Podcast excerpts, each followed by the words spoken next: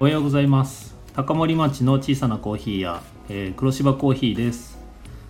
えっ、ー、と第19回の黒芝コーヒーラジオ、えー、始めたいと思います。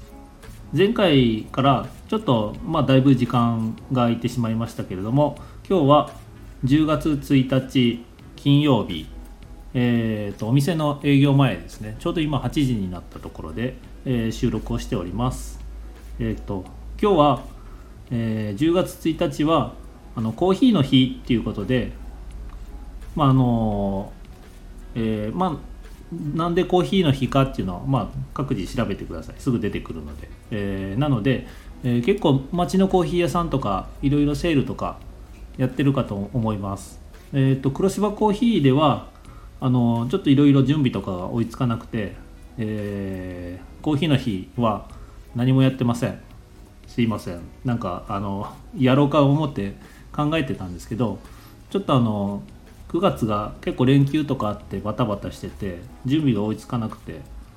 えー、そういうことができなくて申し訳ないなと思ってるんですけど、えー、まあ多分うち以外のコーヒー屋さんは何かしらあのキャンペーンやらあのサービスやら、えー、セールとかやってるかと思うんで、えー、もし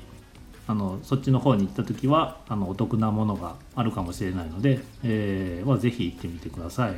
で黒芝コーヒーも、まあ、10月1日金曜日なので、えー、通常営業しております、えー、明日明後日土日ですね。また、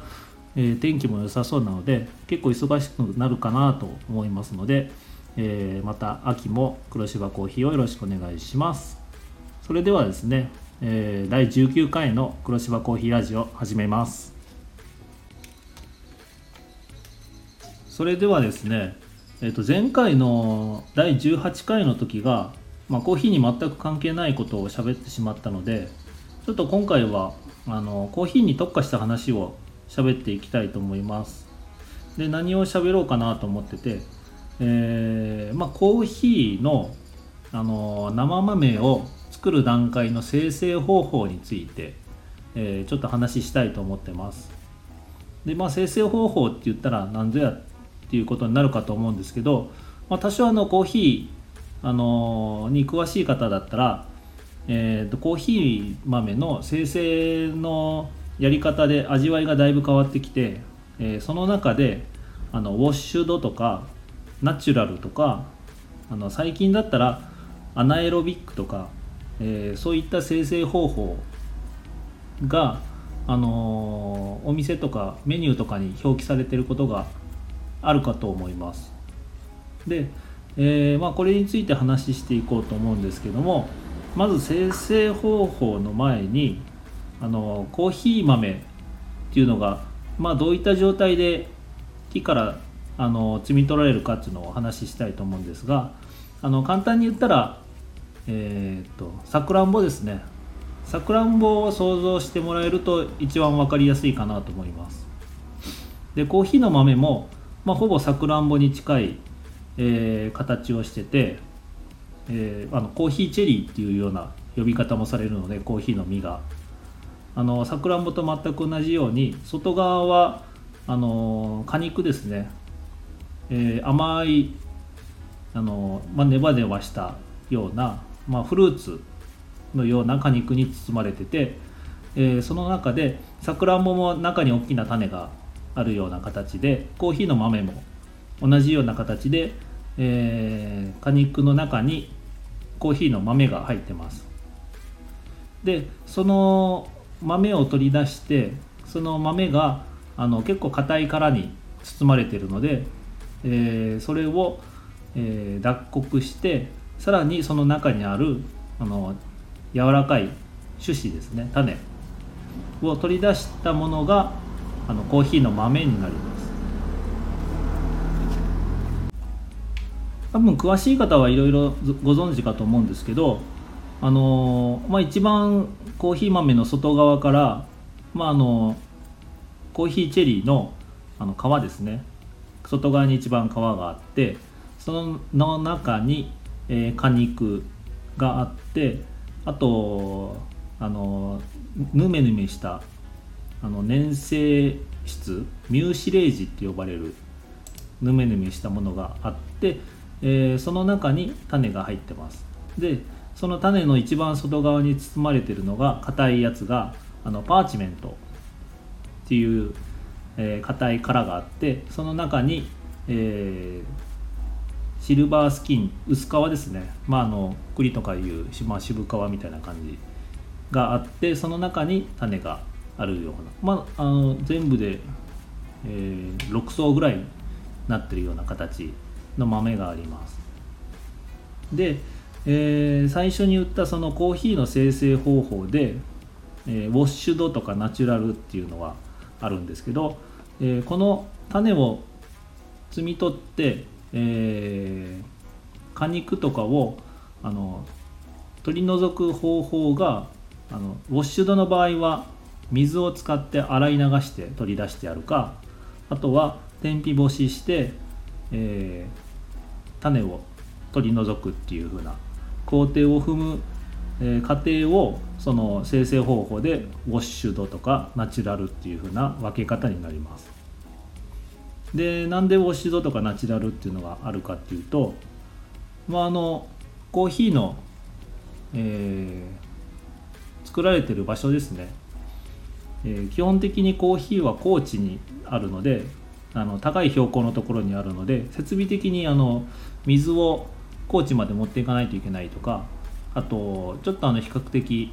えー、あんまり裕福でない国とかがあるので設備的に、えー、水道の設備を作れないとか、えー、そういった形の理由があって、えまあ、水洗式のウォッシュドとかあと天日干しのナチュラルとかっていう風な形に分けられるっていうこともあるんですけど、えー、今はですね結構そのウォッシュドとナチュラルでコーヒーの味があのもう全然違い味わいになるのでこれがどっちが美味しいっていうのは、まあ、それは人それぞれにあるので何、えー、とも言えないんですけど、まあ、あえてこの味わいを作りたいからこの生成方法にしてるっていう風な、え、側面もあります。それで生成方法によって、えーと、コーヒーの味わいがどんな感じになるかっていうとあのウォッシュドの方はですね、えー、コーヒーがすごいクリーンな味わいになります。あのまあ、これも豆によって産地によって違うんですけどあのすっきりした味わい、えーとまあ、専門用語でクリーンカップとかっていう風な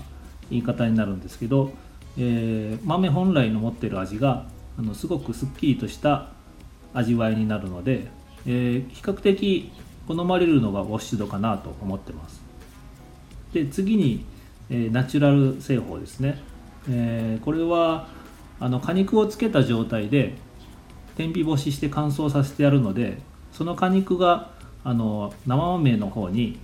結構染み込んでってあの果肉の味が豆の方に移るんですよね。なのでえー、この果肉のフルーツのような甘さというか、えー、テイストがあのすごく感じられます。なので、えーと、私自身もこのナチュラルの豆を飲んでからコーヒーっていう概念が変わって、まあ、この世界に入ったんですけどあまり今までこの生成方法まで気にして飲んだことがないっていう方はあのぜひナチュラルのコーヒー豆を飲んでもらいたいところです。黒芝コーヒーはですね今のところエチオピアの、えーと、ブナブナっていう農園の、えー、コーヒー豆はナチュラル製法の豆で、えー、すごくあのナチュラル特有の味わいがするので、えー、飲んでみると面白いと思います、えー、なのでこれでウォッシュドとかナチュラルっていう風なあとお店ごとにあのまあ表記してるところはあると思うんですけどしてないところはもうあるので、えー、ナチュラルの豆ありますかとかこれはウォッシュですウォッシュドですかっていうふうなあのもし分からなかったらお店の方にと言ってもらったら多分説明してくれると思うのであとこの2つを知ってるだけで、えー、結構あのコーヒー屋さんからしたらこいつやるなってみたいな感じで見られるので意外と通っぽくて、えー、見られると思うので、えー、この辺は知っておいても面白いかなと思います。それからですね最近ちょっとあのあのメジャーになりつつある精製方法の一つで anaerobic fermentation っていう風な、えー、精製方法があります、まあ、一般的に anaerobic っていう風な表記をされるんですけど、えー、とこれが何ぞやっていうとあのー、コーヒーの実を摘み取ったあの後に、えー、嫌気性のタンクですね。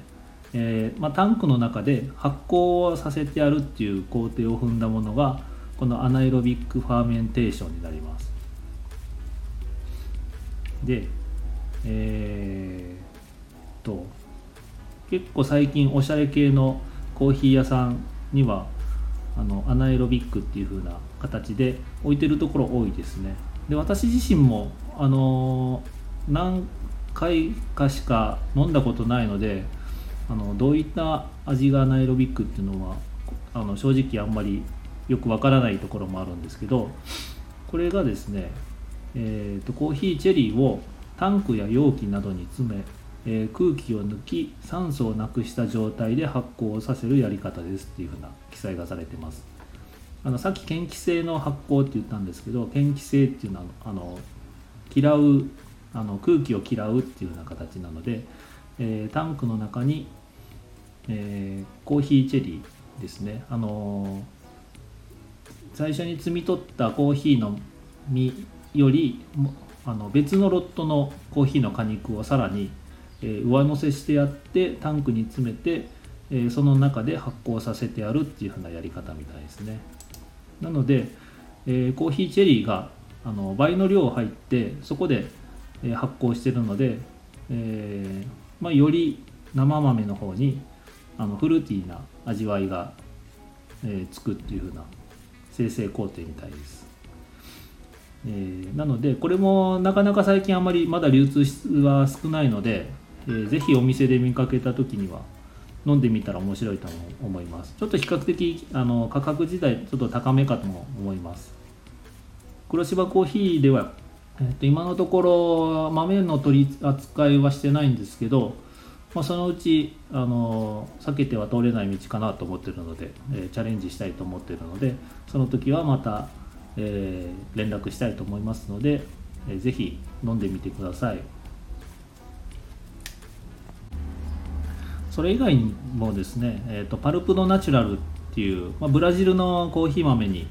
えー、一般的に使われている生成方法なんですけどあのパルプドナチュラルとかハニープロセスとかっていう風な生成方法もあるんですけどこれはあのまあ、ナチュラルと,、えーと、おし戸の真ん中ぐらいですね、えー、どこまで果肉を取り除いて、えー、乾燥させてやるかっていうのはああの水洗水を使って取り除くのは取り除くので、えー、これを完全に取りか除かずに乾燥させてやったりっていう風なやり方をするのがパルプドナチュラルとかハニープロセスなので、えまあ、この辺はあのー、まあおいおい覚えておいた方がいいかなと思います。ということでですね、え、今日はコーヒーの生成方法についてちょっと話しさせてもらいました。あの丸々コーヒーの話するのがなんか初めてなような気がするんですけどもう14分ぐらい過ぎですねなかなかあの意外とコーヒーの日に関しては意外と喋れたかなと思いますえーと、今日から10月なので、えー、あと天気も、週間予報ではだいぶ良さそうなのとあと気温もだいぶ高そうですね。熊本市内はもうずっと1週間ぐらいは30度以上の気温になってて、えー、多分高森の方は30度切るぐらい28とか29度ぐらいかなと思ってます。で暑い日が続くんですけどあの、まあ、乾燥してるのでさほど暑さは感じないかなと思うような、え、昼間です、まあ、でもですねあの結構ニュースでもまだまだ熱中症の予防っていうふうなことを言ってますので、えその辺は注意して、え水分を取りつつお過ごしください。と黒芝コーヒーで、まあ、コーヒー以外のメニューでですね今ヘビススカッシュっていうのをお出ししてます。このヘベスっていうのがあの宮崎特産の柑橘なんですけどあのかぼすとかすだちみたいな見た目はあのちょっと青い緑っぽい、えー、柑橘の小さいみかんみたいな感じなんですけどこれがですねあのすごく苦みがないというかえぐみがなくて、えー、さらに爽やかな酸味があるのであのすごく美味しいです。これをスカッシュにして、えー、炭酸と割ってお出ししてます。あのー、かぼすだちかな。大分のえーと、ちょっとかぼすかすだちか忘れましたけど大分特産のやつでもう作ったことあるんですけどやっぱりちょっとあの苦みがあるんですよね、えー、奥の方にあるですヘビスで使うとこれが全くないのですごくすっきりして美味しいです。あとレモンで、えー、これも絞ってやったんですけどレモンも同じようにやっぱり苦みとか渋みがあるので、えー、レモンよりもあのすっきりしてて、えーまあ、ちょっと日本っぽい日本の柑橘っぽいみかんに近いような味わいがするので、えー、とても美味しいので、えー、ぜひ試してみてください。ちょっともうまだ今のところよく出てるんですけどもう少し気温が下がったらちょっとあの出る量が少なくなってくるかなと思うんですけどその時はあのちょっとどこまで出すか今のところわからないので、えー、まあ可能であれば早めに来ていただいて、えー、飲んでいただくっていうのが一番ベストかなと思います。なので、えー、ヘベススカッシュですね。今のところ、まあ、コーヒー以外のおすすめでは、え、ヘベススカッシュ何度も言ってますけど、え、お出ししてますのでよろしくお願いします。それではですね、えーと、第19回の黒芝コーヒーラジオ、えー、今日はここで終わりたいと思います。どうもありがとうございました。